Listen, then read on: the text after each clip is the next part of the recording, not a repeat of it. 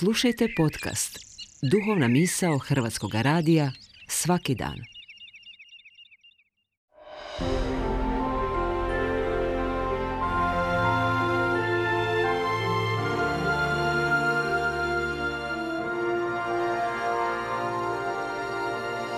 Duhovna misao. Urednica je Blaženka Jančić.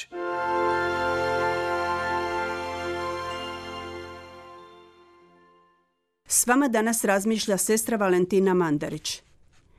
Kad se dogode izgredi, kao što su nedavni događaje s navijačima na autocesti u kojima su sudjelovali odrasli, mladi, ali i maloljetnici, uvijek se iznova postavlja pitanje gdje smo kao društvo zakazali.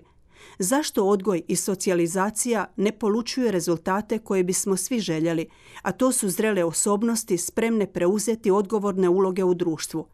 Među brojnim aporijama u našem društvu, a koje su povezane s odrastanjem mladih, njihovim odgojem i obrazovanjem, su slabljenje relevantnih institucija koje su odgovorne za prenošenje temeljnih vrednota na nove generacije. Među njima je na prvom mjestu obitelj. U zadnje vrijeme vode se javne rasprave oko poimanja obitelji, o pravima djece kao i o pravima žena. Puno manje se raspravlja o onome kakvo uistinu obiteljsko ozračje treba djetetu kako bi mu se pružilo sigurno i cjelovito odrastanje. Suočavamo se s još jednim problemom o kojemu se doduše nevoljko javno raspravlja jer spada u privatnost obitelji, a to je sposobnost roditelja da odgajaju djecu, da ih usmjeravaju, da im prenesu temeljne ljudske vrijednosti.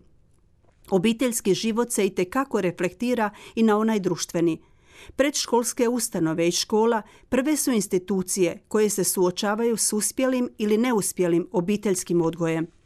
Zbog sve slabije obiteljske odgojne podrške, odgojne zadaće sve se više prebacuju na školu, na učitelje, nastavnike, vodstvo škole i stručne suradnike.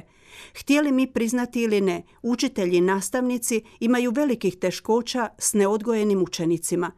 Neuspjeli ili promašeni obiteljski odgoj nije moguće nadoknaditi u školi. Imamo apsurdnu situaciju, školu se isključivo povezuje s obrazovanjem. Dovoljno je spomenuti da je ministarstvo iz svog naziva izbacilo riječ odgoj. Nije problem u samom nazivu ministarstva, nego u tendenciji da se odvoje odgoj i obrazovanje. A s posljedicama ovakve odluke svakodnevno se susrećemo. Samo sklad između odgoja i obrazovanja može rezultirati cjelovitim odgojem i zrelom osobnošću.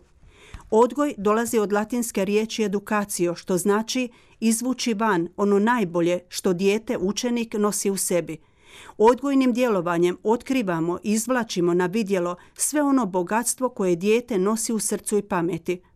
Obrazovanje ili poučavanje vuče korijen također od latinskog glagola instruire. To je proces u kojem se nastoji učeniku unijeti i prenijeti sadržaje izvana, kao što su matematika, jezici, fizika, zemljopis. Dakle, odgaja se nekoga, a poučava se nešto. Odgoj pomaže sazrijevanju osobe. Odgojem se postaje dobar čovjek, osoba postaje ono što u svojoj biti jest. Obrazovanjem se pak postaje dobar kuhar, programer, odvjetnik, savjetnik, frizer. Ipak, svi želimo dobrog stručnjaka, a još više želimo stručnjaka koji je ponajprije dobar čovjek.